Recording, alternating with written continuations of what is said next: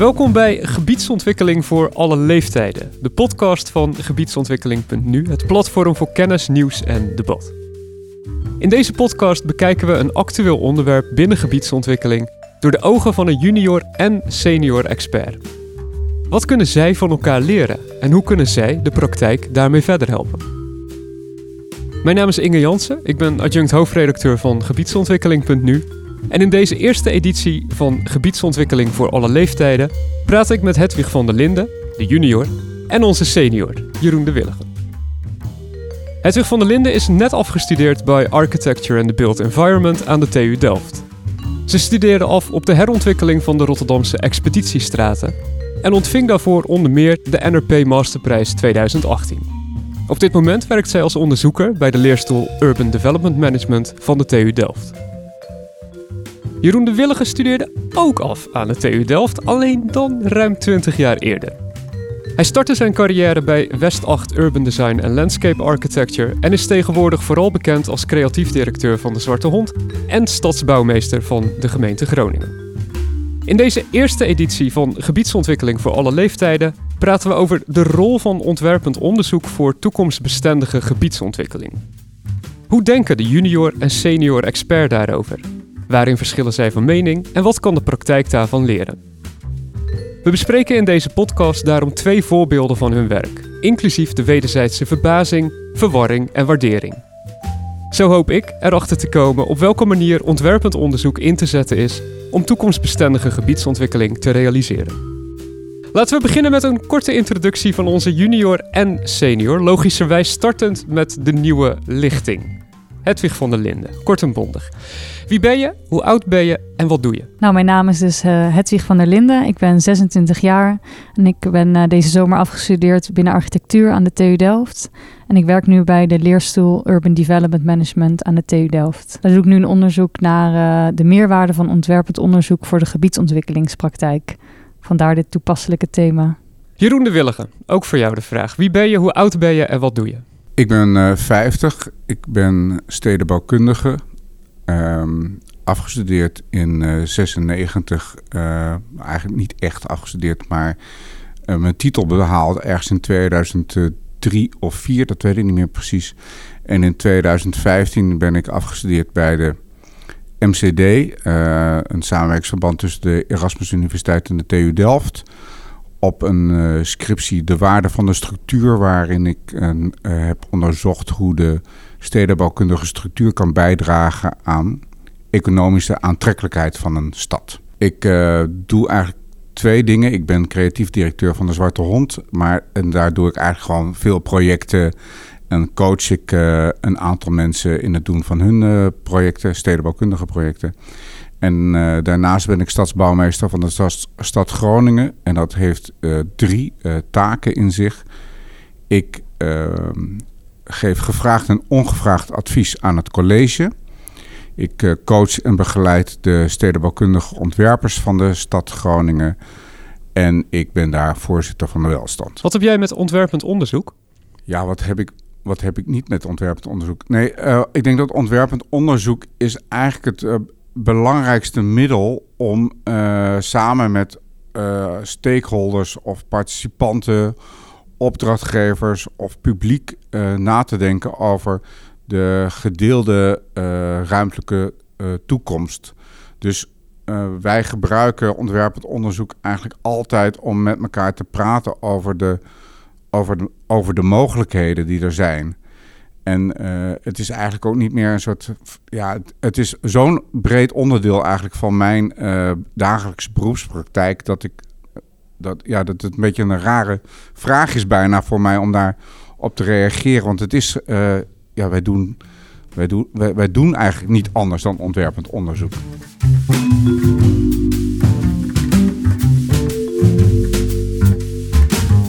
We hebben het over de rol van ontwerpend onderzoek voor toekomstbestendige gebiedsontwikkeling. Ik als externe journalist, ik ben altijd wel verbaasd over de wereld van gebiedsontwikkeling. Er zijn heel veel termen en het gaat vaak over grote dingen. En dat merken we nu ook al met ontwerpend onderzoek, met die term dat uh, jij dat ook aangeeft, Jeroen. Ja, waar gebruik ik dat eigenlijk niet? Laten we even kijken of we dit op een of andere manier kunnen definiëren. Uh, Hedwig, jij doet hier onderzoek naar. Uh, je vertelt dit op een verjaardag. Ik doe onderzoek naar ontwerpend onderzoek. En dan zegt er iemand, hè, wat is dat dan? Wat zeg je dan op die verjaardag? Ja, nou, ik heb daar uh, dus wat literatuurstudies naar gedaan en ook uh, veel mensen over geïnterviewd.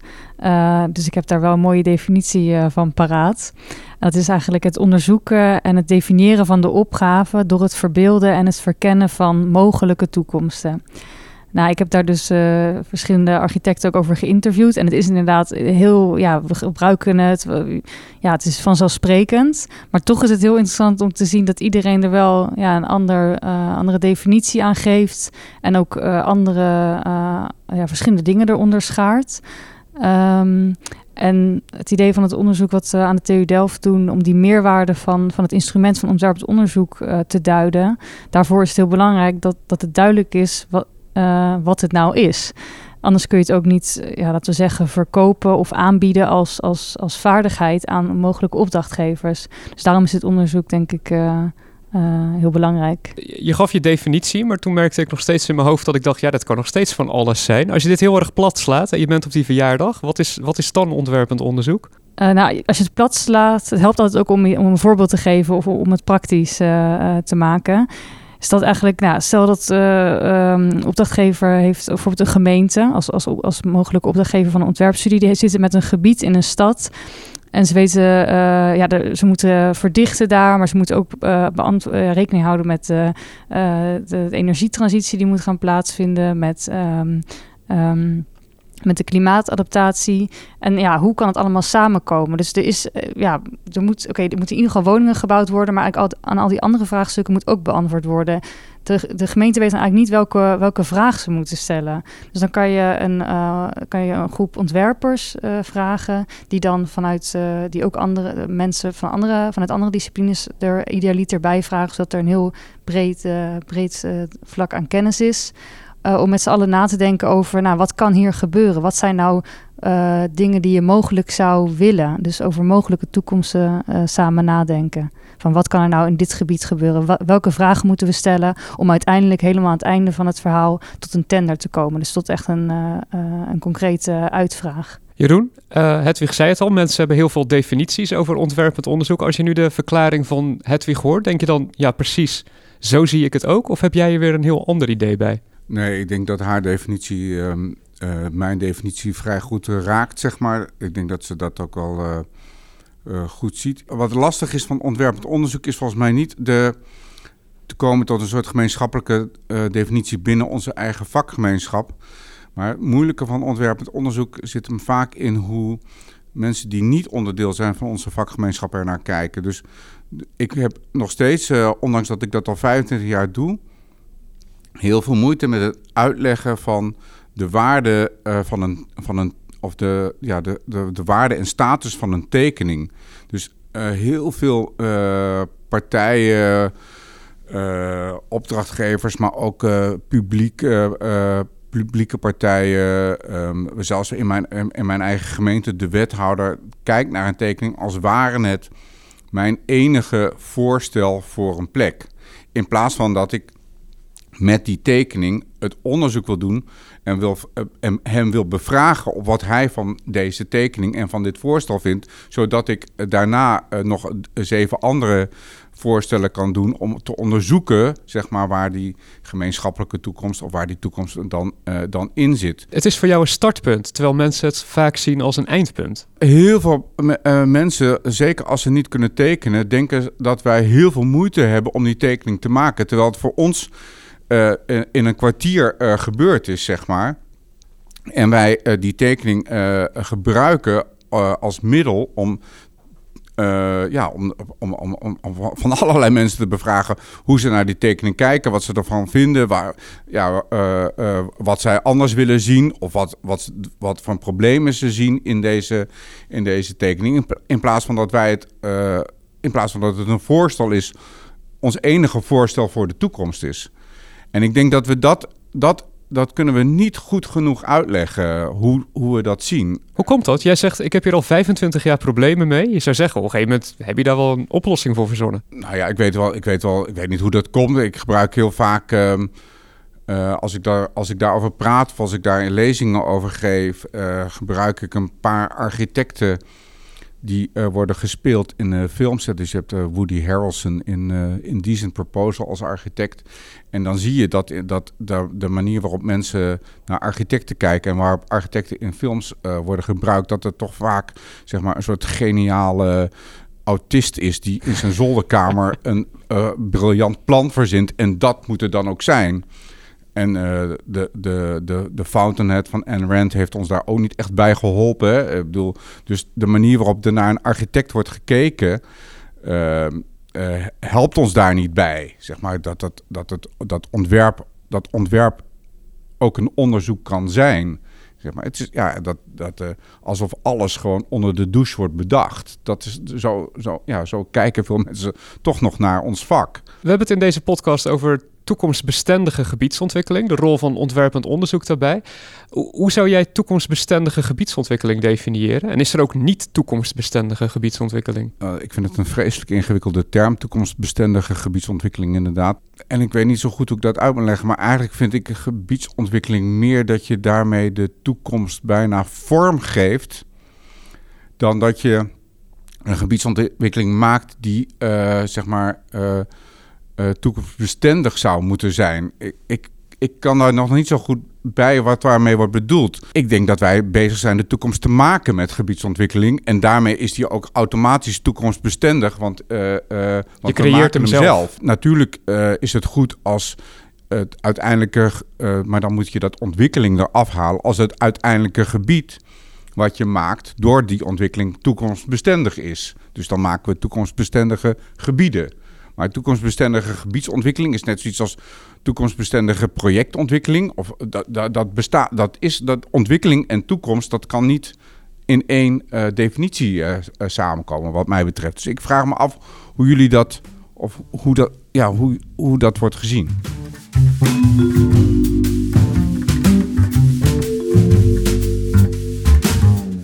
Er is maar één manier om erachter te komen. En dat is door naar de praktijk te gaan. Uh, omdat we merken het al, praten over ontwerpend onderzoek, toekomstbestendige gebiedsontwikkeling. Het zijn natuurlijk het zijn grote termen, multi-interpretabel, et cetera. Um, ik wil daarom met jullie allebei een voorbeeld of meerdere voorbeelden bespreken uit jullie eigen praktijk. Hoe jullie dit aangepakt hebben. De rol van ontwerpend onderzoek daarbij voor zo'n vermeend toekomstbestendige gebiedsontwikkeling. Uh, liefst ook met feedback op elkaar. Om te kijken waarin jullie twee generaties elkaar overlappen. Of juist diametraal tegenover elkaar staan. Spreek vooral je verbazing, afschuw en totale affectie voor hetgeen dat je hoort uit als je de ander hoort praten. Jeroen, mag ik bij jou beginnen? Kun jij een voorbeeld noemen van uh, de toepassing van dat ontwerpend onderzoek? Nou ja, de, uh, nog even terug naar ons eigen onderzoek uh, wat we hebben gedaan voor de IABR in niet de afgelopen, maar, de, maar die keer daarvoor. Dat ging eigenlijk over wat voor een invloed um, de energietransitie kan hebben op de, op de stad. En ik heb daar, moest daar eerst heel lang over nadenken, omdat ik dacht van ja, energietransitie, energietransitie. Ja, we leggen alles vol met zonnepanelen en iedereen rijdt elektrisch en dat is het dan, hè? ik bedoel, dat klinkt een beetje flauw, maar ik bedoel, ik, ik kon me er niet een soort nieuwe stad uh, bij voorstellen. En toen uiteindelijk hebben we gewoon, gewoon maar eens uh, uh, gekeken van wat voor effecten we dat zouden hebben op, het, op, de, op de juridische kant van de, van de zaken. En uiteindelijk kwamen we erachter van, hé, hey, maar als alles als we nou gaan naar een soort all-electric stad, hè, niet, ik zeg niet dat dat de enige vorm is, maar dat, dat was toen. Dan heb je de mogelijkheid om alle milieuzoneringen uh, anders uh, te bekijken. En, uh, en toen brak in één keer heel veel. Dat brak in één keer heel veel open, want we konden in één keer konden we op allerlei plekken ontwikkelen en bouwen. Waar we dat nu in de stad helemaal niet, niet kunnen.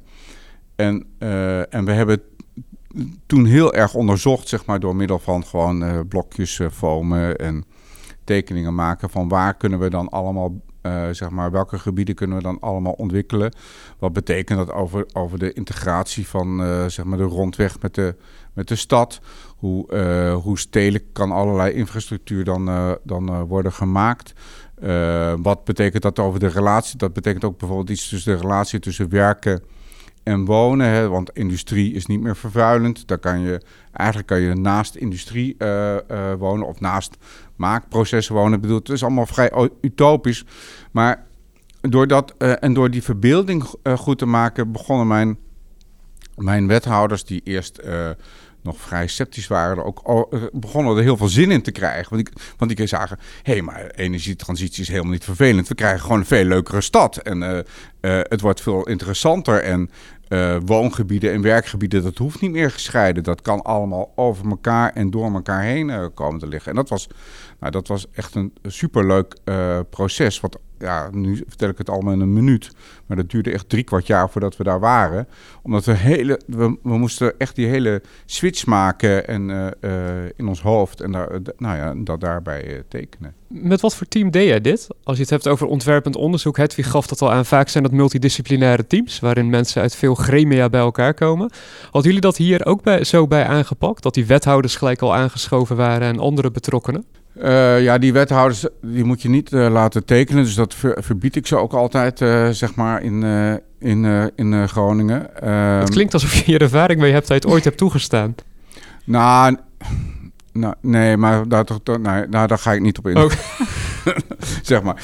Ja, uh, het, ik heb het, uh, het is niet uh, dat ik het ooit of nooit heb toegestaan, maar soms, soms gaan wethouders tekenen en die willen dan een soort oplossing die wat geen oplossing is. En dan moet je, heb je weer heel veel moeite nodig om dat uit het proces te krijgen. Maar goed, dat, dat terzijde. Maar, die, die, maar we hebben, die wethouders wel, waren wel onderdeel van een soort van stuurgroep, waar, waarbij we heel vaak zeg maar, de uitkomsten van de workshops aan uh, presenteerden en uh, we, we, lieten ze ook reflecteren. En verder zaten in het team een, een landschapsarchitect, een stedenbouwer en een architect, maar ook iemand die alles weet van wat voor, hoe, hoe, dat zit met die energietransitie. Ook een econoom die ons vertelde wat zeg maar, de economische spin-off was van die energietransitie. En om, om, ja, om heel breed die effecten ervan te kunnen beschrijven. En ook uh, en in, in, Groningen kan je wel voorstellen, daar voelen we wel een ander soort urgentie om van fossiel af te gaan dan uh, zeg maar in de rest van Nederland. Dus dat, dat, dat, die hebben we dan uh, zeg maar mee. maar nog steeds wordt het vaak als een probleem gezien. En eigenlijk kwamen we er gewoon na drie maanden achter van dat het gewoon superleuk ging worden, zeg maar. Wat veroorzaakte die kanteling? Dat, je op, dat iedereen opeens dacht, hé, hey, dit kan ook leuk worden? Uiteindelijk gewoon de tekeningen. Zeg maar, uiteindelijk gewoon de, de, de verbeelding van die, die mogelijke uh, toekomst. Uh, lichtelijk utopisch wellicht, maar, maar zeg maar... Uh, dat, dat, dat, hielp, dat hielp heel erg van, oh, maar als dit het is, ja, dan dat, dit willen we wel. Of als dit, als dit het kan zijn. En dan, dan moeten nog wel heel veel voorwaarden worden ingevuld. Of heel veel condities worden veranderd. Maar gewoon de, de, de verbeelding helpt, uh, helpt je heel erg in, het, ja, in, die, uh, in, uh, in, het, in het voor elkaar krijgen, zeg maar. Van, of het, ja, nou, in het helpt je gewoon in dat iedereen het wil. Het is, gewoon, het, is, het is echt gewoon net als dat je gewoon een foto van een mooi ding ziet en, en er hebberig van wordt. Dat, dat, dat is. ja, dat, dat, zo, dat kan, dat kan uh, ontwerpend onderzoek ook betekenen. Hedwig, jij doet onderzoek naar ontwerpend onderzoek. Wat had jij anders gedaan dan het geval van Jeroen? Ja, dat vind ik een, uh, een lastige vraag. Doe maar even net alsof die er niet is. ja, precies. Even onder de tafel. ik, vind, ik vond het wel interessant van... Um, je moet uh, wethouders niet laten tekenen... Maar aan de andere kant uh, staat uh, het ontwerpend denken. Wat, is een, uh, wat je eigenlijk doet als je ontwerpend onderzoek doet. Dat is niet alleen maar het tekenen. Je bent niet alleen maar ontwerpend aan het denken als je aan het tekenen bent. Het gaat eigenlijk het gaat erom dat je bepaalde opgaven die misschien in eerste instantie tegenstrijdig lijken, met elkaar gaat koppelen. Dus ik snap inderdaad dat je zegt, je moet niet gaan tekenen. Maar ik zou juist wel pleiten voor uh, dat niet alleen ontwerpers ontwerpend kunnen denken, maar dat het eigenlijk een breed gedragen manier is. Ja, Jeroen, je had het al. Nee, dat ben ik wel helemaal met, dat ben ik wel helemaal met de eens. In die zin zijn we ook wel continu aan het uh, opvoeden en opleiden. Dat klinkt een beetje uh, paternalistisch misschien.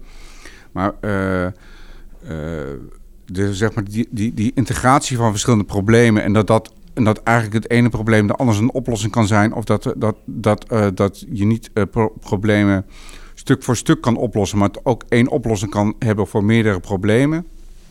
Dat is iets waar, waar niet heel veel. Uh, ja, dat, dat, is, dat is goed om het daar continu over te hebben en dat ook mensen zelf te laten ervaren. Hedwig die noemde vier groepen die allemaal anders nadenken over die toekomsten. Zou je dan ook niet die vier groepen in je ontwerpend onderzoeksteam moeten Want ik hoorde jou bijvoorbeeld niet over burgers praten. Nee, er zaten geen, er zaten geen burgers in. Die hadden daar op zich uh, best, best in kunnen zitten. Maar ik vind het ook niet zo heel verkeerd dat je in een, in een soort, nog in een soort van experiment, experimentfase nog niet alle vierde groepen uh, daarbij hebt. Dus, ik, dus natuurlijk moet je, als je straks het echt gaat implementeren of voor elkaar gaat krijgen, moet je die burgers er ook bij hebben en ook in het proces uh, meenemen. Maar ik bedoel, ja, dit was gewoon een soort van uh, laboratorium aan waar we aan het werk nog. En dan, dan hoeft niet, hoeven niet alle groepen erbij te zijn. Is er ook wel eens een ontwerpend onderzoek helemaal verkeerd gegaan? Dat je dacht, dit nooit meer? Ja. nee, dat is zeker. Omdat je ja, wij hebben toch de. Of ik heb toch het optimisme dat wij er ontwerpend altijd uitkomen. En soms zijn de belangen uh, zo uh, divers of zo tegengesteld.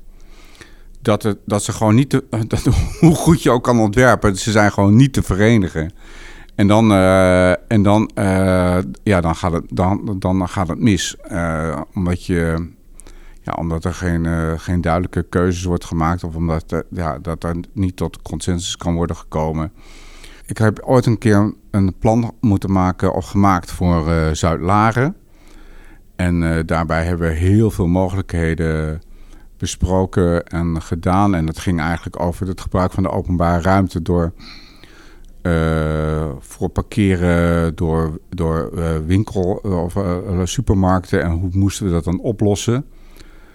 En wij probeerden daar heel duidelijk, uh, nou ja, een soort dat, dat heel netjes en mooi op te lossen. Dat de openbare ruimte groen bleef en dat daar niet werd geparkeerd en dat daar van allerlei andere dingen konden gebeuren. Uh, maar de, de, de bevolking wilde gewoon geen supermarkten, leek het wel. En de supermarkten wilden uh, dat parkeren wel daar. En uiteindelijk uh, heeft niemand zijn zin gekregen en is het een vreselijk plan geworden, zeg maar. Ehm, dus ja, daar, daar, daar wilden ze er gewoon niet uitkomen. Een soort, eh, een soort ja, daar voelde ik me een soort Theresa May-achtige...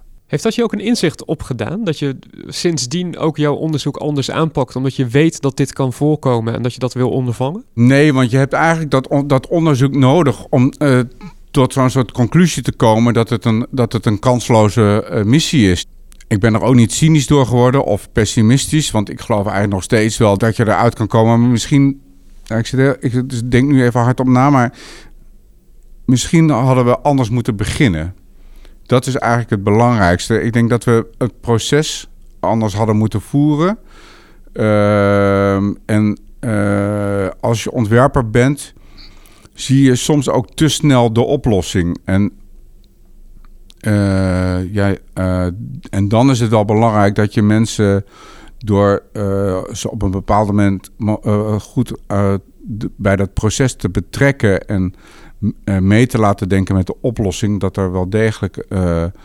nou ja, misschien dat het dan, dan anders was geweest. Maar ik denk in het geval van Zuid-Laren vrees ik dat we tot dezelfde uitkomst waren gekomen. Maar ja, goed nadenken over welke processen je hoe voert, is wel heel, is wel heel belangrijk daarin. Ja, en je zegt uh, ontwerpers komen dan snel met een oplossing. Maar wat, waar je eigenlijk vooral ontwerpend onderzoek ook voor kunt gebruiken, is naar welke vraag moeten we nou eigenlijk stellen? Want de vraag was denk ik al wel duidelijk. Ja, er moet hier een supermarkt komen met parkeren. Maar misschien was dat wel niet de juiste vraag. Misschien moet je kijken van welke behoeften moeten we hier beantwoorden. En had daar misschien een hele andere ontwerpopgave uit kunnen komen.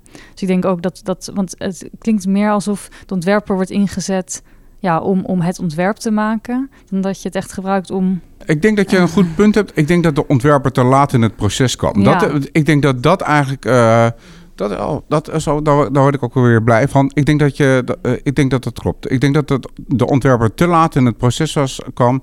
Dat het proces al te ver was eh, gevorderd en de stellingen al te veel waren ingenomen. eh, de, de opgave al te veel was bepaald. Hè? Ik bedoel, eh, ja, dat is een, dat, eh, dankjewel. Ja. Ja.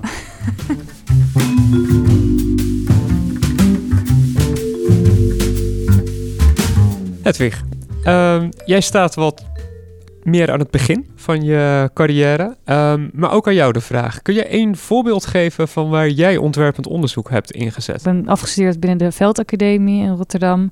Ehm, en ik ging op zoek naar, eh, eh, naar plekken om te verdichten in, in de Rotterdamse binnenstad. En eh, eigenlijk van, ook vanuit de reactie op al die hoogbouw die nu wordt gebouwd, dat is helemaal oké. Alleen zijn er ook niet andere soorten woonmilieus te bedenken. En toen kwam eigenlijk de koppeling met, eh, met de Rotterdamse expeditiestraten. Dat eh, is eh, een fenomeen dat voorkomt uit, uit de wederopbouwperiode van de stad. Waarin, alle, waarin alles heel vanuit de auto-ideologie gingen opbouwen. Dus winkelstraten met daarachter de, de toe- en de toelevering van goederen voor de winkels. En dat zijn nu plekken geworden die eigenlijk onderbenut zijn. Doordat we van een goedereneconomie meer naar een diensteneconomie zijn gegaan. En totaal zijn dat in de Rotterdamse binnenstad 25 voetbalvelden aan onderbenutte, onderbenutte publieke ruimte. En toen zag ik dus die, die koppeling van die twee, ehm, van die twee opgaves. Van wat moeten we daarmee met die plekken en, en, waar, en waar kunnen we wonen?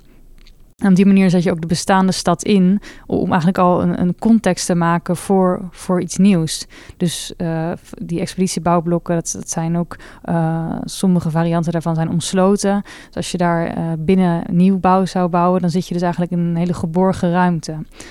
Uh, dus, dus in dat opzicht vind ik het ontwerpend onderzoek doordat je niet met één opgave begint, maar een koppeling van dingen die je eigenlijk in eerste instantie misschien niet zou koppelen. Een plek voor de auto wordt opeens een plek voor mensen. Um, en ik heb het uh, ook uh, ja, teruggekoppeld aan, aan gebruikers uh, van zo'n expeditiebouwblok. En daarin merkte ik ook dat voor hen, zoals ik al zei, van het, gaat, dat, het staat veel te ver van hun bed. Ze zien eigenlijk niet dat dat, dat hier iets zou kunnen.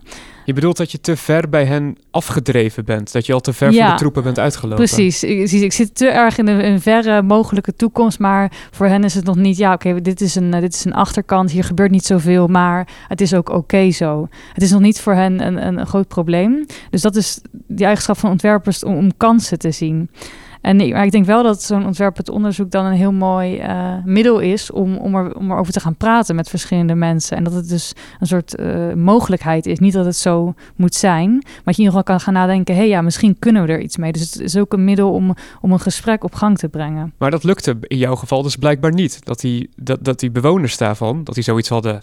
Wat nou? Schetsen, ontwerpen. Het is ja. toch gewoon prima? Ja, ik heb inderdaad met een paar mensen gesproken en die, uh, um, ja, die, die, die, die, die zagen nog niet in van, nou, dit, dit moet er komen. Uh, maar het zou wel leuk zijn als een vervolgstap, want dat heb ik nog niet gedaan, uh, om het inderdaad breder te bespreken met, met ook die vastgoedeigenaren van het bouwblok van, hé, hey, wat zou hier nou mee, mee, kunnen? Want ik heb met een vastgoedeigenaar gesproken en die zag niet meteen de meerwaarde van, uh, die zag niet gelijk vastgoedwaardestijging. Dus, dus voor hem was het nog niet interessant. Maar daarvoor gaat het ook weer om die koppeling van belangen. Als het voor hem het belang is uh, waardestijging, uh, maar voor de bewoners die op, op, dat expeditie, die op die expeditiestraat uitkijken, wordt het een fijnere plek om, om, om op uit te kijken. Dan kan het wel die kwalitatieve waarde van zo'n plek weer verhogen. Dus dat is heel erg waar, wanneer je op zoek bent naar koppeling van belangen. Waar ontwerponderzoek heel goed bij kan helpen. Jeroen, je hoort deze casus. Stel voor, jij was, uh, jij was Hedwig. Jij had dit afstuderen onderzoek gedaan, maar met de kennis van nu, met de leeftijd van nu. Hoe had je dit anders aangepakt? Nou, dat hangt er een beetje vanaf. Ik, als ik het nu zou doen, zou ik het interessant vinden om uh, ogenblikkelijk een projectontwikkelaar erbij te vragen. Omdat die de, de reali het realiteitsgehalte van je, van je oplossingen kan bevragen en en uh, ook kan helpen om het uh, reëel te maken. Ik zou er ook heel snel een business case van maken, zeg maar. Dus dat, zijn allemaal dingen waarvan ik denk van... Ik zie daar, dat, nou ja, ik, waar ik heel veel kansen in zie van wat, uh, wat, wat, wat kan je ermee. Um, ook inderdaad bedenken van wie moet ik meekrijgen om het voor echt voor elkaar te krijgen. Dus het is een soort eerste stap, is natuurlijk datgene wat ze nu heeft gedaan. Maar daarna uh, kan het ook, het, het genereert ook gewoon echt waarde.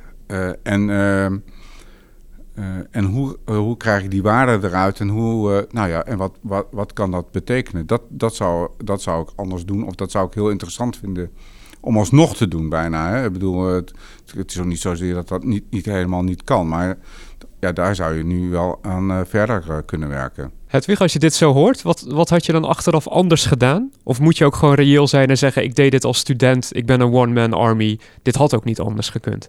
Als je inderdaad heel veel mensen erbij betrekt, kan het soms ook traag gaan. Soms kan iets, kan je ergens op moeten gaan wachten. Volgens mij is het ook wel de realiteit. Um, maar ik denk dat ik uh, vanuit Veldacademie, vanuit mijn afstudeerstudio, uh, uh, ga je heel veel met ook gebruikers praten. Dus die realiteit, aan de ene kant zit dat realiteitsgehalte er al wel in. Maar ik denk dat ik het wel uh, het interessant was geweest om eigenlijk dat die, um, die hele oefening van hoe kan het echt, dat kan je natuurlijk ook als studieproject zien. Dus het hoeft niet zo te zijn, ik, ga ik hoef niet meteen te vragen, hey, wil jij investeren?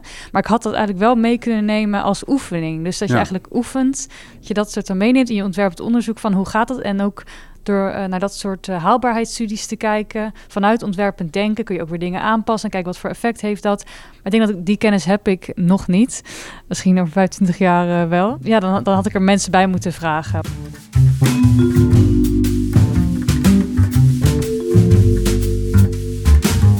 Ter afsluiting wil ik graag weten wat Hedwig en Jeroen nog in hun carrière van elkaar kunnen leren en voor elkaar kunnen betekenen. Jeroen, ik begin daarom bij jou.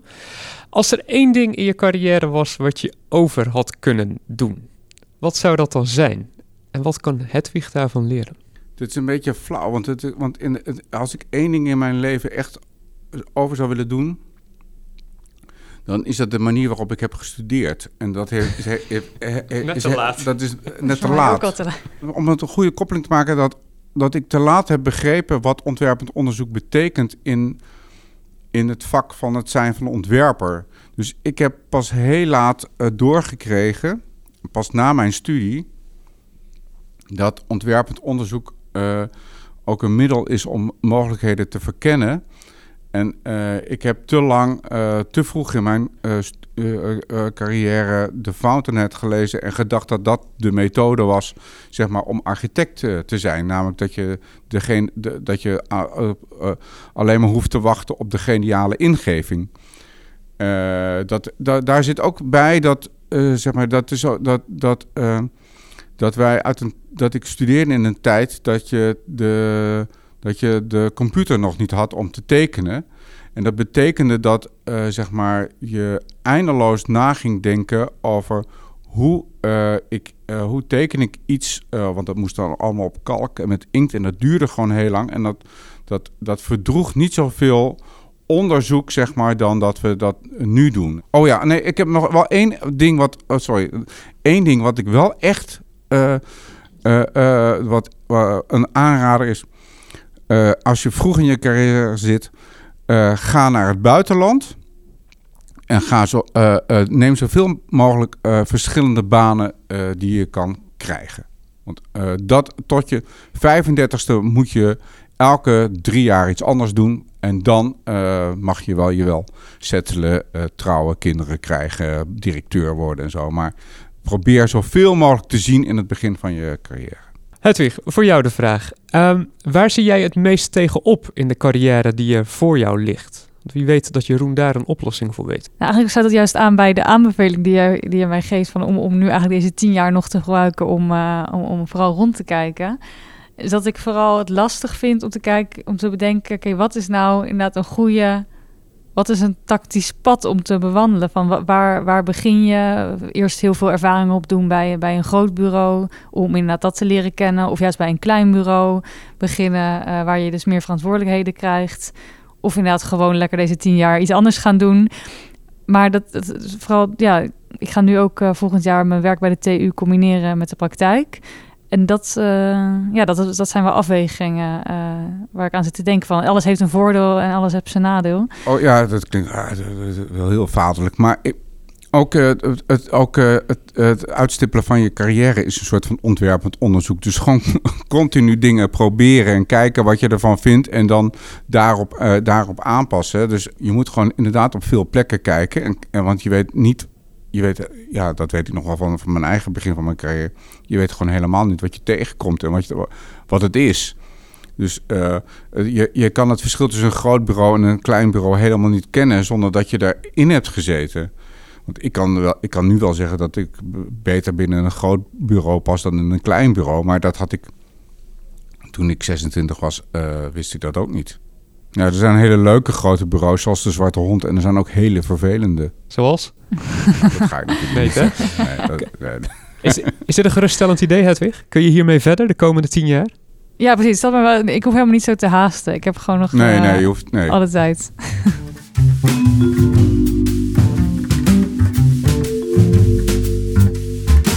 Daarmee zijn we aan het einde van de eerste editie van Gebiedsontwikkeling voor alle leeftijden, de podcast van gebiedsontwikkeling.nu. Door junior en senior ogen keken we naar de rol van ontwerpend onderzoek voor toekomstbestendige gebiedsontwikkeling. En we hopen dat jij als luisteraar hierdoor geïnspireerd bent geraakt voor je eigen praktijk. Hedwig, Jeroen, bedankt voor jullie aanwezigheid. Meer informatie over de wereld van gebiedsontwikkeling vind je op www.gebiedsontwikkeling.nu, waar we dagelijks kennis, nieuws en debat presenteren over dit onderwerp. En ook vind je ons op LinkedIn, Twitter en Facebook, zodat je makkelijk op de hoogte kunt blijven van het laatste nieuws. Bedankt voor het luisteren en graag tot de volgende editie van Gebiedsontwikkeling voor alle leeftijden.